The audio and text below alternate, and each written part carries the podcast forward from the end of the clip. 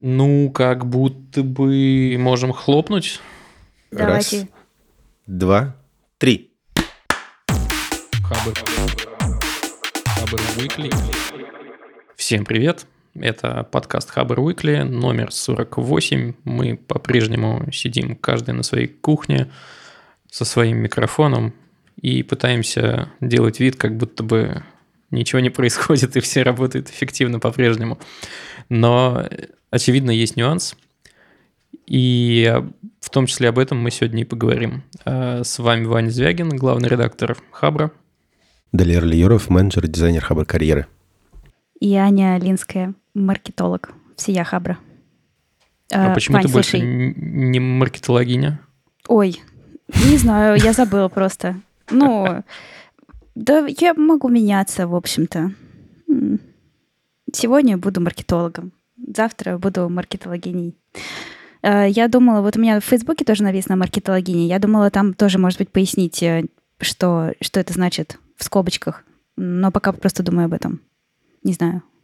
Хотела сказать, Вань, у тебя микрофон включен? Почему-то тебя слышно не так хорошо, как Далера. Или ты просто потому что, я просто наверное, ближе. У Далера звук в зуме идет через... Микрофон. Микрофон. А у меня звук в Zoom идет через наушники, а запись через микрофон. Да, все, понятно. Что, еще раз открыть? По-моему, хорошо было. Довольно нормально. Хорошо, поехали дальше. Хочу начать сразу с новости. Мы уже в прошлый раз, в прошлом подкасте обронили... Обронили? Чего обронили?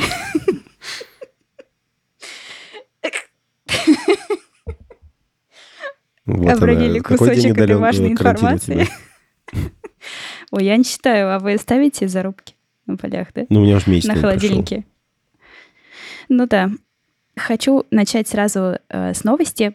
В прошлом подкасте мы уже рассказали о том, что планируем запустить такое классное мероприятие «Марафон на удаленке» на Хабр Карьере. И вот мы наконец-то это сделали. Вчера открыли для всех сайт и готовы вас всех тоже туда звать. На самом деле, по-моему, выходит отличное вообще мероприятие. Это месяц разных уроков, вебинаров, конкурсов и других каких-то активностей и приколюх, которые все должны нам помочь справиться с этим непростым временем и остаться такими же эффективными и классными котами из дома, как мы были и в офисе. Вот. Так что я всех приглашаю туда. Всеми силами зову. Мы сами там будем участвовать. По крайней мере, я записалась везде. Вон Далер тоже кивает. Угу. Я говорю угу. Да-да-да. Потому что, ну, правда, получилось здорово. Вот. Нам самим нравится. И мне кажется, кстати, это вообще лучший показатель проекта и вообще чего-то, что ты делаешь в работе, это когда тебе самому нравится и самому хочется участвовать. И вот, ну, сейчас получилось так. Так что ссылочка будет там в описании. Бегите, да, и, кстати, раз уж пошла такая пьянка, давай про первую ласточку тоже расскажу. Прямо перед стартом записи подкаста я зафиналил небольшой тестик, который, ну, более или менее поможет вам понять, что у вас с рабочей позой во время того, как вы сидите за компьютером. Или стоите, или лежите. Не буду спойлерить, сами выясните, все у вас хорошо со спиной будет через несколько лет или нет. Вот. Но мы, конечно, не врачи и не суперспециалисты, поэтому это просто рекомендации. Угу. Ань, я что-то как рыбка прослушала, ты говорила про темы, которые будут на марафоне? О чем там? Нет, я просто сказала о том, что он про удаленную работу. На всякий случай расскажу, потому что я тоже буду в нем участвовать. И мне интересно, например, там про психологическое здоровье. Там вот будет тема про то, как мотивировать себя вообще в период неопределенности. Ну и кроме этого тоже будет полезно про то, как работу свою организовывать, как учиться, как не только свою работу организовать, но и работу команды удаленной. В общем, очень, очень практичные будут доклады и вебинары. Да, и, кстати, у нас первая наша встреча, она будет уже завтра, в 6 вечера. У нас сейчас такой начинается разогрев, еще не официальный старт мероприятия, но пока мы только готовимся. Вот. И завтра будем говорить вместе с Иви, Яндексом и CSSSR. Будем говорить про то, как вообще искать работу на удаленке и как нанимать людей, если ты работаешь из дома, и люди тоже будут работать из дома. Вот. Насчет завтра. Для вас не завтра, а прямо сегодня. Ой, точно. И, возможно, он уже прямо сейчас начался, потому что обычно мы выпускаем подкаст около 6 вечера, а записываем в четверг. Вебинар будет в пятницу. Вот. Но если вы успеете, будет классно, и мы постараемся успеть. Да, но если вы будете это слушать уже после того, как пройдет 17 апреля 18:00, то есть наверняка уже есть запись, как прикольно говорить в будущее. Блин, говорить в будущее, как будто бы ты говоришь из прошлого, про прошлое. Вот, блин. Ладно. В общем, запись уже есть, и ее можно найти на нашем YouTube-канале Хабра. А еще, наверное, самый быстрый способ получать какие-то новости из подкаста, от подкаста, это подписаться на наш телеграм-канал. Я думаю, что завтра уже, когда вы будете слушать, я опубликую какой-то анонс про марафон в канале. Вот, подписывайтесь, если что. Ну что, наконец поехали, с формальностями покончено. Ой, чья там первая тема про Трампа и Луну? Разрешил использовать ресурсы на Луне в коммерческих целях. Что это значит? Он подписал распоряжение, которым определяется политика США в области эксплуатации внеземных ресурсов. В общем, в этом распоряжении подчеркивается, что это распоряжение регулируется в рамках договора по космосу, который был еще подписан в 1967 году, который позволяет свободно использовать такие ресурсы. Вот. То есть компании коммерческие США могут осваивать, добывать какие-то полезные ископаемые с астероидов, с Луны. При том, что есть еще один договор, лунный договор, который предусматривает, что ненаучное использование каких-то космических ресурсов, оно должно регулироваться международным правом, как сейчас вот на Земле. Получается, что сейчас Трамп такой, ни с кем не договорившись, просто брякнул, как обычно, у себя в Твиттере, такой, давайте... Прикол в том, что вот этот вот от 1967 года договор, он предусматривает, что можно свободно использовать ресурсы, а лунный договор говорит, что нельзя. Но лунный договор из всех стран, которые в космосе хоть как-то участвуют, подписала только Индия. То есть Россия и США в этом договоре лунном не участвуют. Поэтому... А лунный договор — это который ООНовский, да? Кажется, да. Угу. То есть получается, что для нас как бы... Основным договором по использованию ресурсов в космосе остается договор от 1967 года, более старый, который позволяет использовать вообще что угодно, как угодно и делать вообще любую дичь.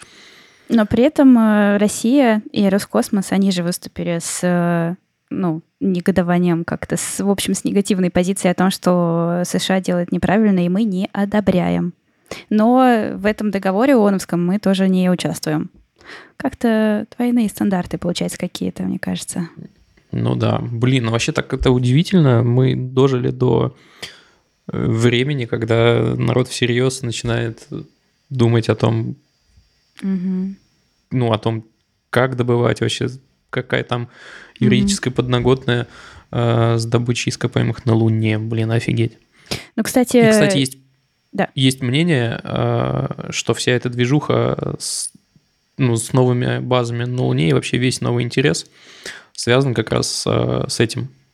С тем, что там есть интересные места для разработки, и, возможно, это даже экономически выгодно. Хотя есть разные мнения.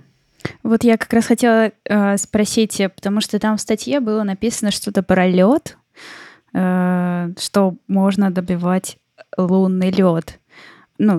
Кто-то в курсе, что вообще можно добывать на Луне, и это, то есть, это добыча с целью экспорта на Землю? Сейчас я хочу уточнить название, потому что я знаю, что там есть... на Луне есть ископаемое, которое называется... Сейчас, ископаемое на Луне топливо.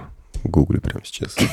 В общем, на Луне есть очень редкие полезные ископаемые, гелий-3, которые, если я верно понимаю, топливо, то есть может использоваться. И там его, в общем, много, потому что Из природных источников на Земле его очень мало, и он в очень сложных местах находится.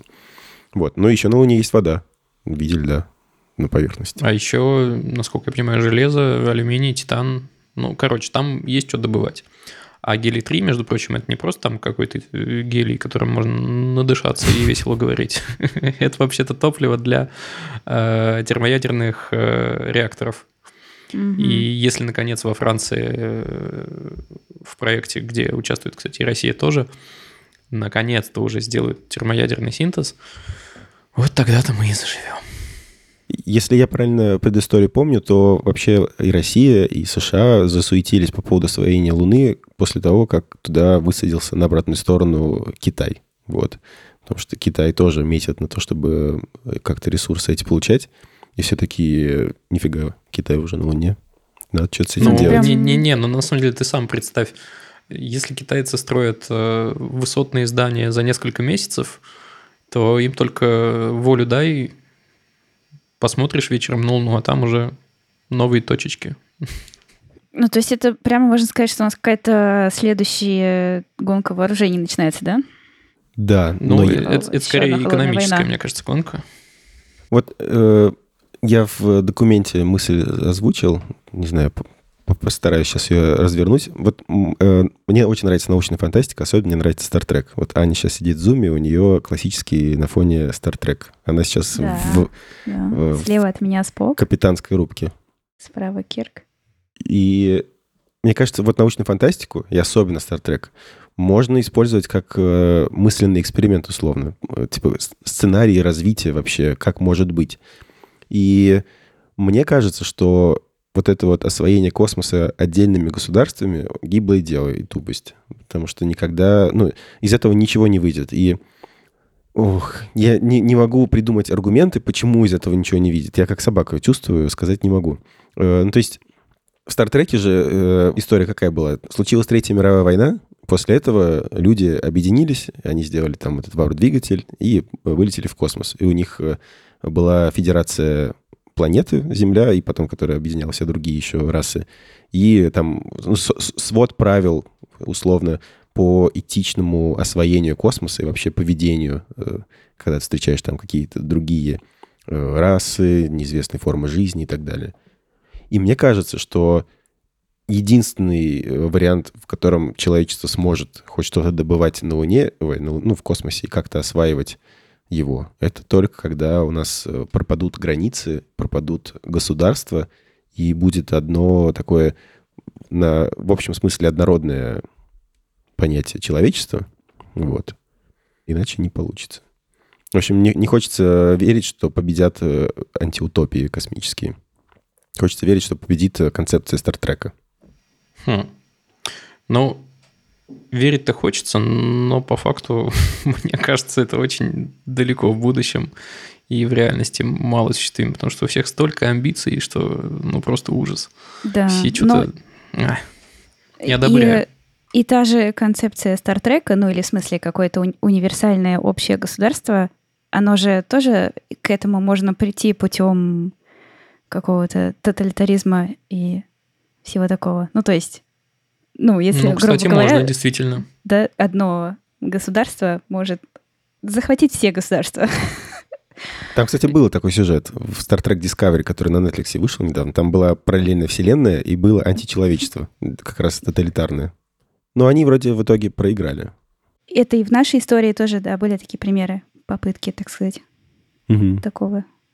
Мне кажется, что что-то вот такое общее, безграничное государство, я тоже его, не знаю, слабо себе могу представить. И чем дальше, тем больше мне кажется, что если мы говорим про какое-то все равно такое далекое утопическое будущее, то больше, вероятно, просто что-то скорее в сторону анархизма и раздроение наших территорий еще на более мелкие кусочки, которые между собой уже как-то будут объединяться в какую-то единую систему, а сами по себе все равно будут отдельными и еще меньше, чем есть сейчас.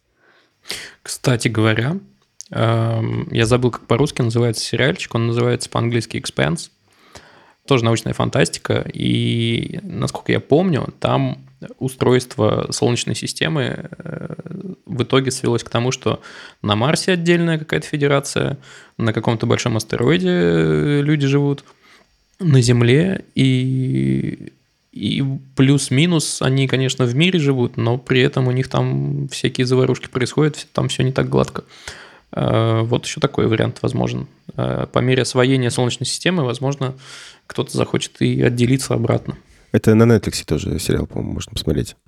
Да. Интересно, что успех... Я так понимаю, вот сейчас вот мы говорим, получается, про какие-то управленческие модели, структуры, да, что государство или там монархия.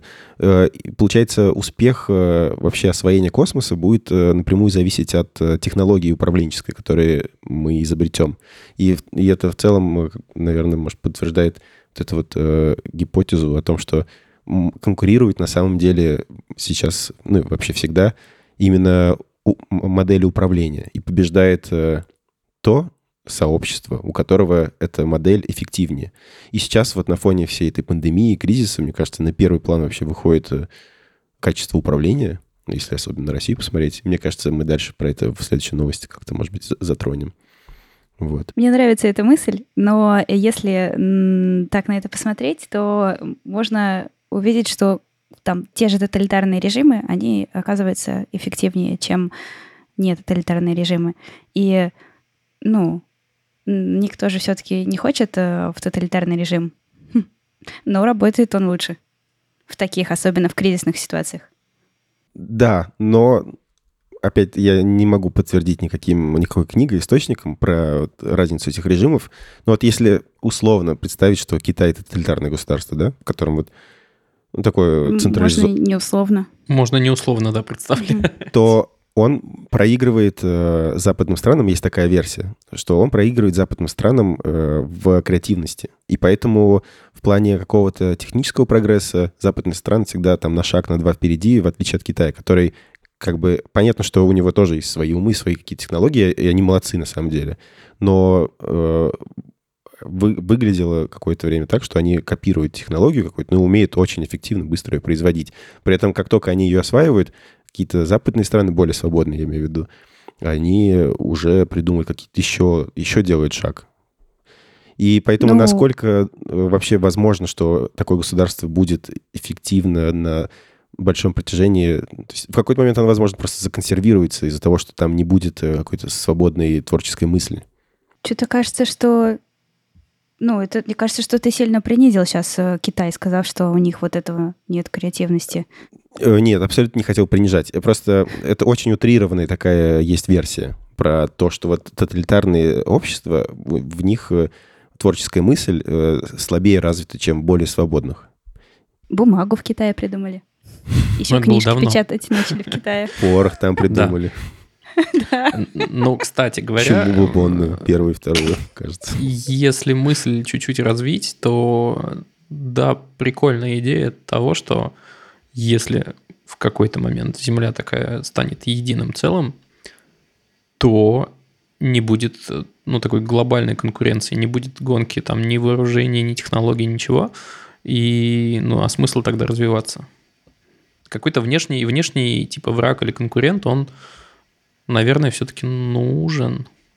Ну, или какой-то внешний фактор. Вот если на нас будет нестись какой-то лютый астероид, тогда все зашевелятся. Сегодня я буду все свои внутренние теории выкладывать. Короче, у меня есть такая еще мысль была про то, что, короче, психику человека можно как будто бы экстраполировать на весь мир. То есть у нас вот есть какие-то процессы, да, психические, и наши какие-то взаимодействия с людьми еще.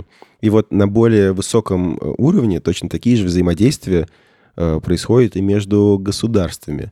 И у нас бывают наши внутренние какие-то конфликты, да, там стыд, вина и так далее. А бывает внешний, когда, ну, есть реакция, не знаю, там тебя увольняют с работы, и ты... как-то реагируешь на это увольнение, там, договариваешься или ищешь еще. И когда в какой-то момент, когда ты умеешь разбираться со своим внутренним конфликтом, там, не знаю, ходишь к психотерапевту и так далее, то как будто бы они, ну, эта проблема вот этих внутренних конфликтов, она уходит. И вот тебе остается жить дальше только вот работая с каким-то внешним. То есть ты не тратишь силы на решение внутренних конфликтов. И мне кажется, что вот как раз в какой-то момент, когда вот психологическое здоровье всего человечества перейдет в какой-то новый уровень, и не придется решать внутренние конфликты, а это вот междоусобицы, государственные границы, дележка ресурсов и так далее, то да, наверное, остается только решение внешних конфликтов, нашествия там какой-то расы инопланетян, не знаю, как не попасть в черную дыру, когда ты рядом с ней летишь, типа того. Ох, но мы что-то уже в какую-то метафизику... Да.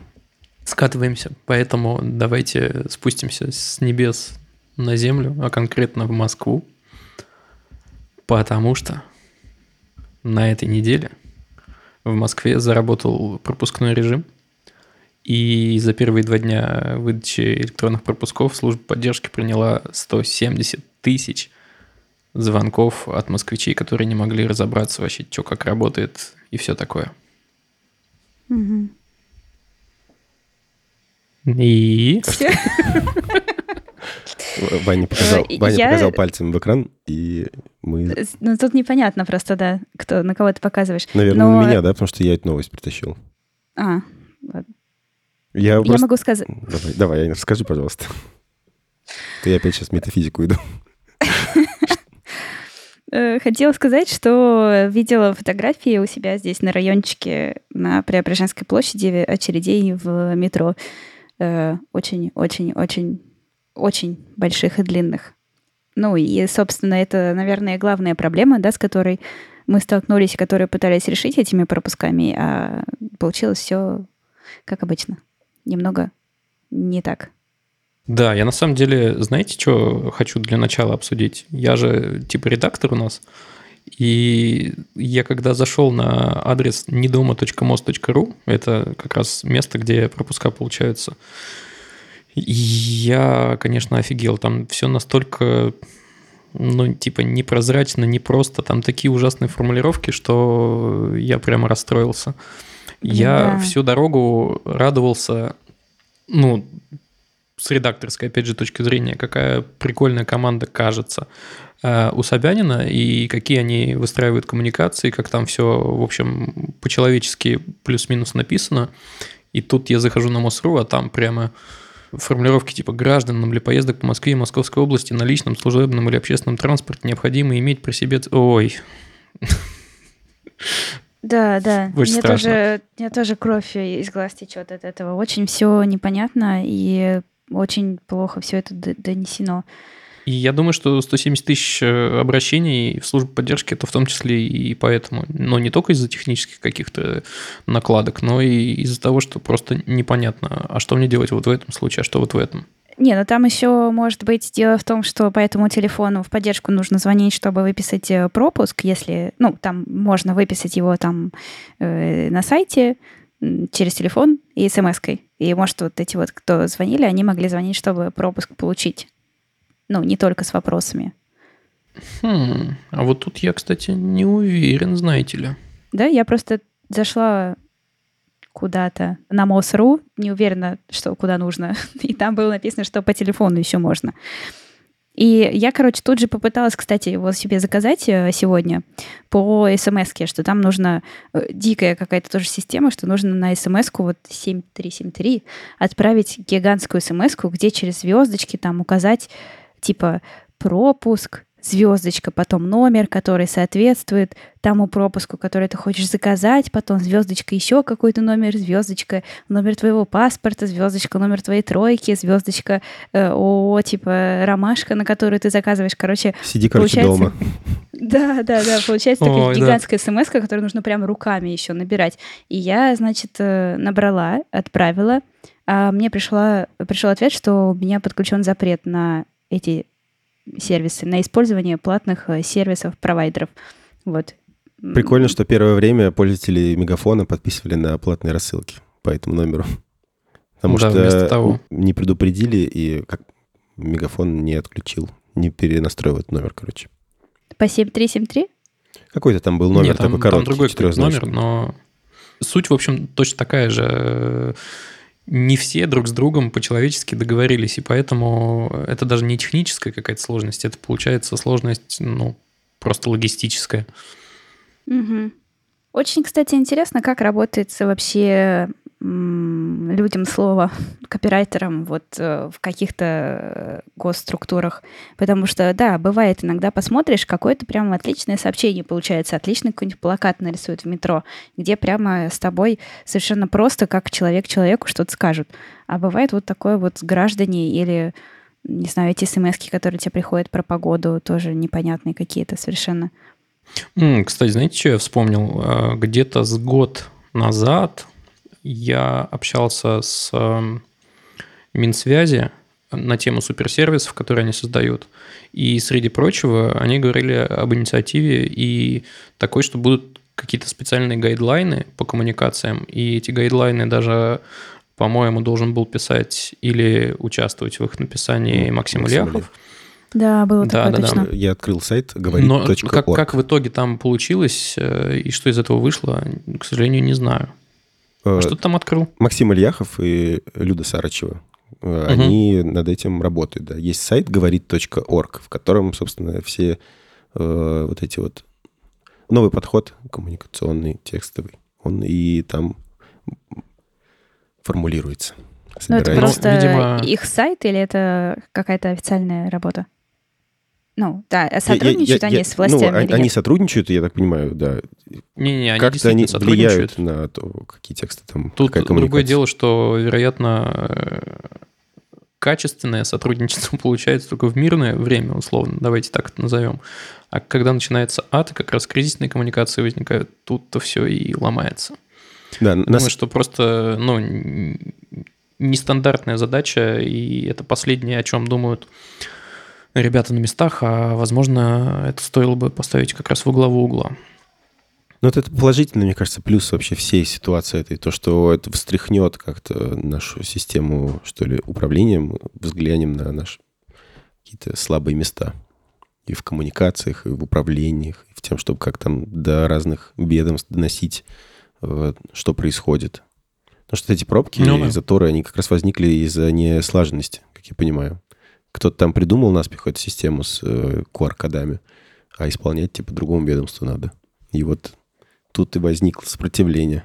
Что-то мне кажется, что это не поможет нам взглянуть на это по-новому и сделать лучше, потому что это вроде как не первый случай такой, когда все идет наперекосяк. Ну, такой кризисный, мне кажется, первый. Я не помню за свою жизнь, я, правда, не всю жизнь в России жил, но вот я не помню такого кризиса никогда, чтобы всех так прям перетряхивало.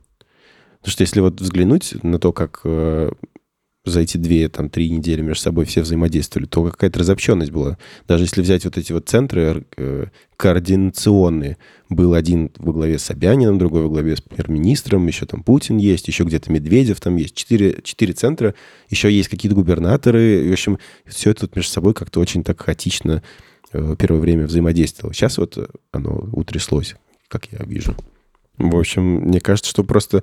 Спрос будет с людей, которые этим всем занимаются, выше, потому что сейчас как раз напрямую им приходится свои компетенции показывать. Вот. И это, наверное, как-то может должно мотивировать, не знаю.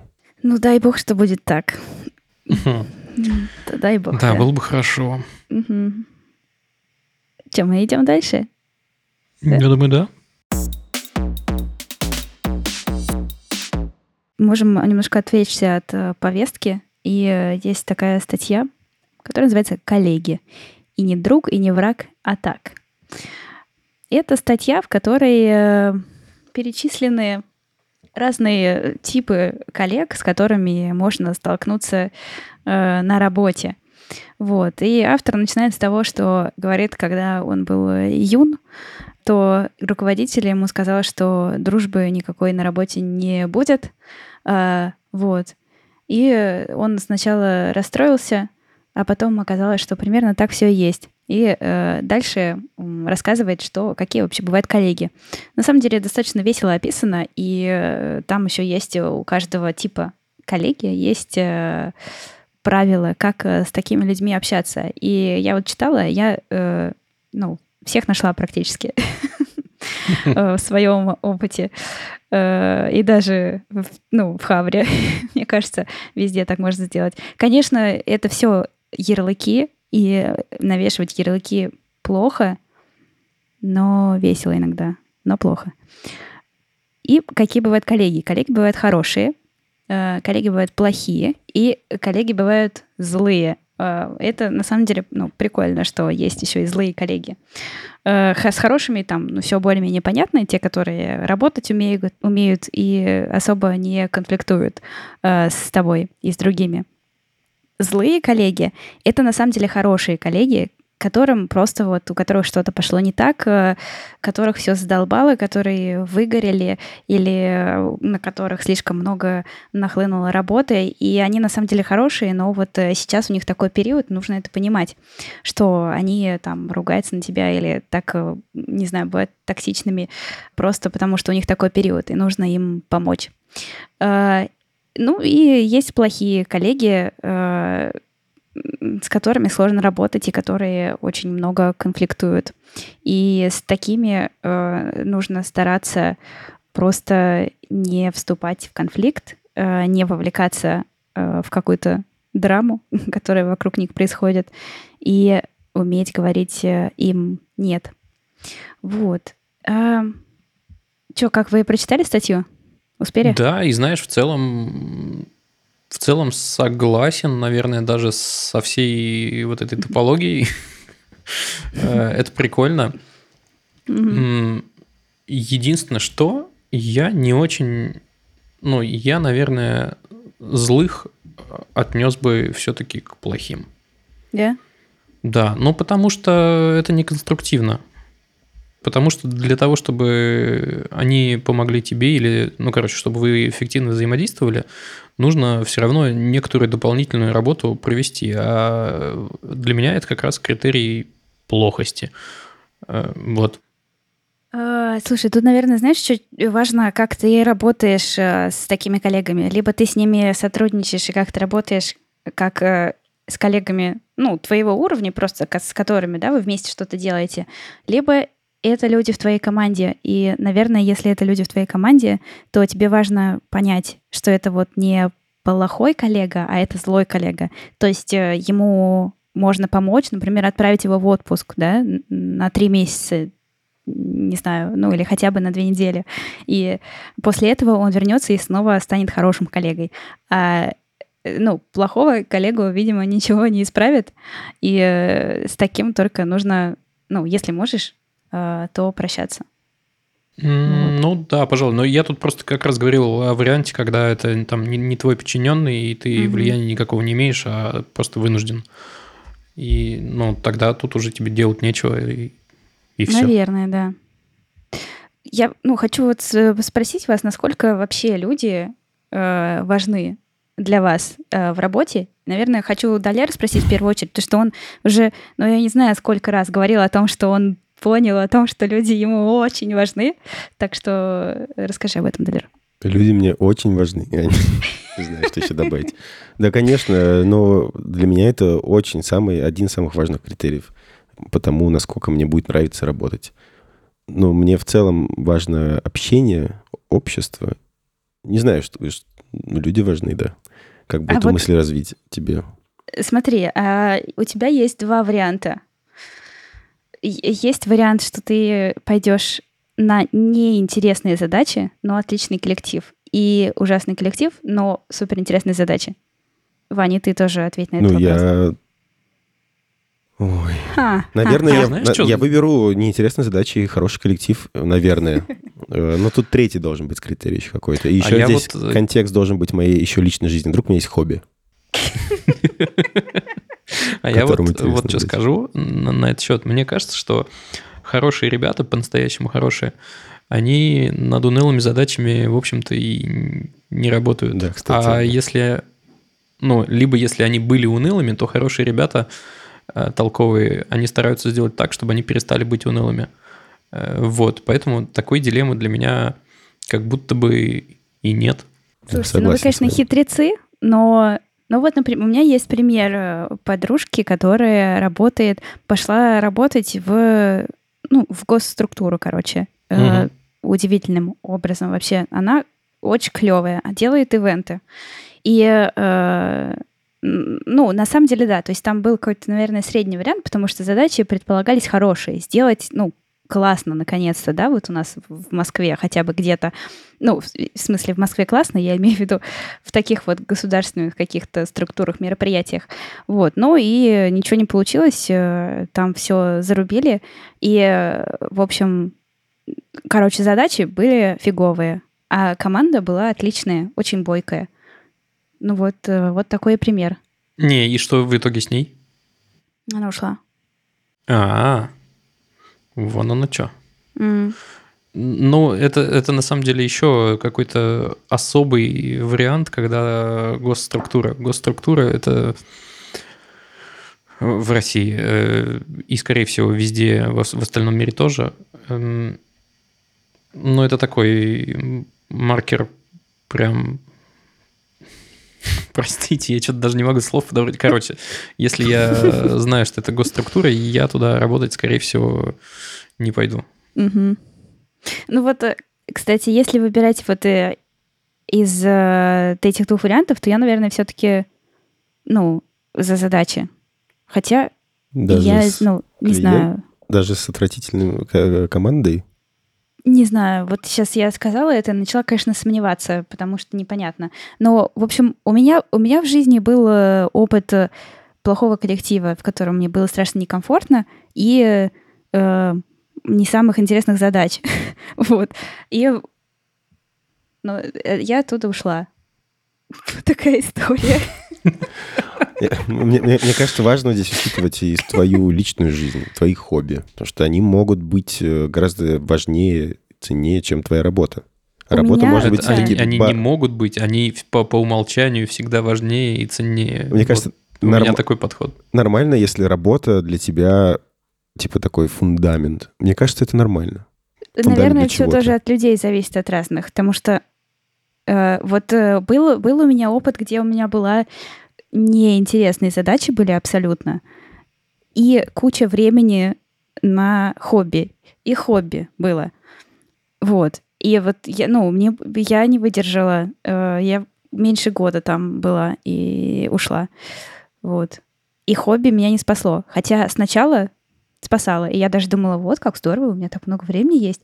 Могу заниматься вот этим своим очень важным, интересным для меня делом. Но нет. Потому что когда ты все равно сидишь и делаешь то, что тебе неинтересно, меня это сразу в такую тоску вгоняет. А знаете, что я вспомнил? Мы делали интервью, кажется, со Skyeng, с одним из менеджеров. С Денисом Пушкиным. И он там... Не уверен, но не суть. И он там говорил, что ему очень важно, что его сотрудники, какой у них...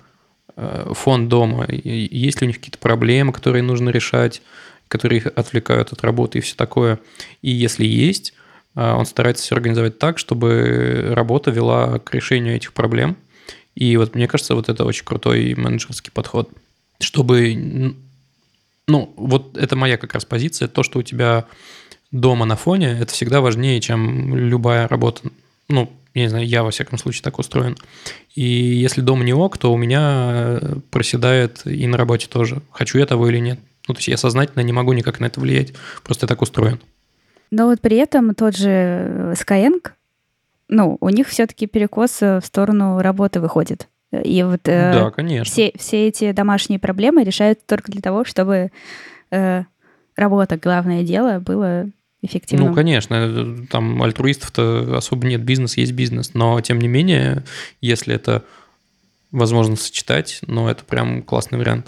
Ну, вот если брать Skyeng, они же все горят этой работой, если посмотреть на них, они от нее фанатеют. То есть, может быть, в этом случае неплохо, что это делается для того, чтобы больше сил на работу было. Работа, короче, разная бывает. Ну да, наверное. И тут, я повторюсь, наверное, это важная менеджерская и рекрутерская задача подобрать таких людей, которым, а, будет комфортно вместе, б, которые действительно горят тем, чем им предстоит заниматься. И, кстати, вот у меня однажды был босс, мы работали в небольшой команде нас человек 10 было, и он всех отбирал настолько тщательно, прям там было несколько встреч, мы присматривались друг к другу очень долго, чтобы все были прям на супер волне, и в итоге, то есть все из нас практически до сих пор друзья, часто списываемся, и это прям очень прикольно. Mm-hmm. Вот так и надо. Но на больших масштабах, конечно, это уже сложно. Это работает на небольшие команды.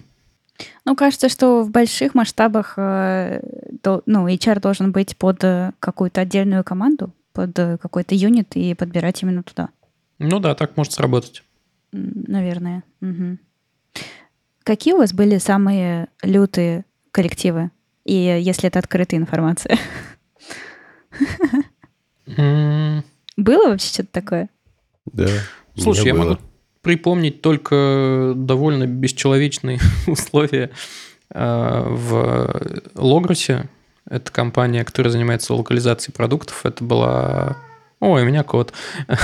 Это была первая практически, по-моему, моя полноценная работа. Я там переводил. Переводил, кстати, интерфейсы Windows Vista. Это, по-моему, 2004 где-то год был. Может быть, около того. Вот. И, никто, во-первых, в то время, во-вторых, в той компании Logrus того времени никто особенно не думал, там, комфортно, некомфортно, там, будет тебя драйвить такой гонорар или не будет. То есть, расценки были, конечно, прям мизерные, и только потому, что это была моя первая работа, я, наверное, продолжал несколько месяцев. Это было как будто бы не для людей, если бы у них была возможность сделать это с помощью нейросетей, которых тогда не было. Я думаю, что они вообще легко бы сделали, и все. И причем эта работа была, кстати, удаленная. Я даже ни разу никого не видел. Прям буквально ни разу. Меня дистанционно приняли на работу, дистанционно все выплачивали, все такое. И дальше я как-то стал... тщательнее подбирать тех, с кем работаю. Потому что это ведь обоюдный процесс, не только тебя нанимают, но и ты тоже выбираешь. И с тех пор не было проблем. Я всегда уходил на позитиве, просто потому что мне предлагали еще что-то более интересное, более прибыльное. Это тоже немаловажно. Угу. Вот как-то так. Я кстати, кажется, только недавно пришла к этой мысли, о том, что не только ты выбираешь. Буквально год, наверное, два года назад. И до этого мало смотрела, как-то скорее интуитивно было. Но я точно... У меня был перекос в собеседовании, как в какой-то экзамен, где тебе нужно прямо, понравиться. И поэтому ты как будто бы, не себя показываешь. И я помню, что у меня было собеседование в компанию, в Островок, я собеседовалась. И там ребята очень как-то жестко разговаривали и очень много матерились. Я вообще не против мата, но, наверное, не так. То есть не через каждое слово на собеседовании, где ты первый раз, видишь человека. Вот. И они мне рассказывали о том, что это совершенно нормально, что может руководитель просто прибежать к твоему рабочему месту и начать так на тебя орать матом по поводу какой-то задачи. И я помню, что я сидела и... Нет, сейчас я бы сказала тупо, что, ребята, все, до свидания тогда, это вообще не мое. Встала бы и ушла нормально в середине собеседования. А тогда я его досидела и сказала что-то про то, что я не против мата, а потом уже вышла и подумала, что я сейчас делала, и сразу им написала письмо, что не хочу, вот. Но правильно, конечно, в такие моменты, наверное, сразу вставать и уходить, и не тратить ничего время. Вот вопрос, как перестать мыслить об этом, как об экзамене, и начать думать как о знакомстве. И мне кажется, что это связано с профессиональным каким-то опытом, с производственным твоим опытом и, может быть, с личным, психологическим каким-то ростом. Вот, поэтому, если вдруг есть у кого-то такая проблема, мне кажется, имеет смысл в эту сторону посмотреть. Просто себя как можно лучше прокачивать, не знаю, с терапевтом поработать или покиньте, ну, профессионально себя прокачать. И тогда уверенность появится, это и сменится взгляд на ситуацию.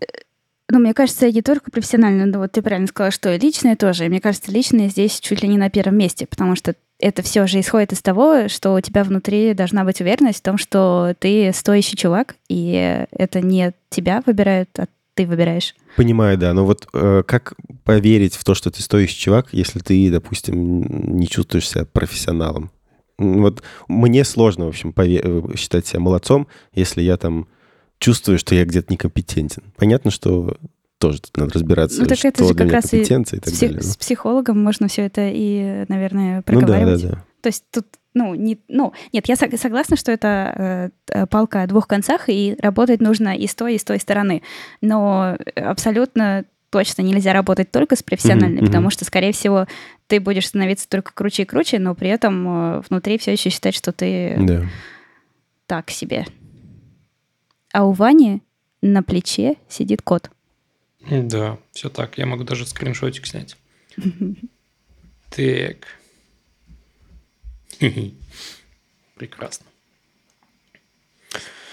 Ну что, ребята, на самом деле, эта тема, которая, как никакая другая, меня почему-то всегда начинает волновать. Я не то чтобы фоном о ней думаю, но вот когда речь заходит, мне она кажется суперинтересной, поэтому призываю вас заходить в чатик, оставлять комменты, записывать нам аудиосообщения на эту тему, рассказывайте, как у вас, что вы об этом думаете. Это очень интересно. Ну что, финалимся? Да, мы все. Ань, ты расскажешь? Зачитаешь «Могли бы». Да. У нас тут снова всего 2 статьи.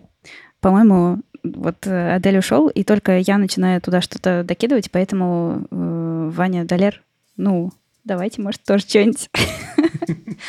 Вот. Могли бы обсудить, но не обсудили. Как глубока бездна Челленджера? Измерение глубины. Очень прикольная статья про то, как вот измеряют эту впадину, какими способами можно это делать. И можно даже веревкой. Но речь, конечно, не про веревку. И вторая. Маленький, но гордый DuckDuckGo против рекламных монстров. Все. Спасибо, что нас послушали. Записывайтесь на марафон. На марафон обязательно присоединяйтесь. Мы будем там участвовать. Подписывайтесь на нас везде, где можно подписаться. Приходите в чат обсудить со слушателями. Если хотите получать новости о том, что у нас тут происходит быстрее, то можно подписаться на телеграм-канал. Нам, конечно, можно присылать вашу критику, хвалу, пожелания, свои аудиосообщения. Мы их вставим в чат подкаста. А еще мы вот последнюю неделю собираем вопросы. Если вдруг вы хотели что-нибудь задать ведущим, или просто у вас есть какой-то вопрос, вы не знали, кому его задать, можете задать его нам, например. И мы отдельным выпуском на них ответим и выпустим его. Вот. Спасибо. Всего вам доброго. Пока. Пока. Хабр Уикли.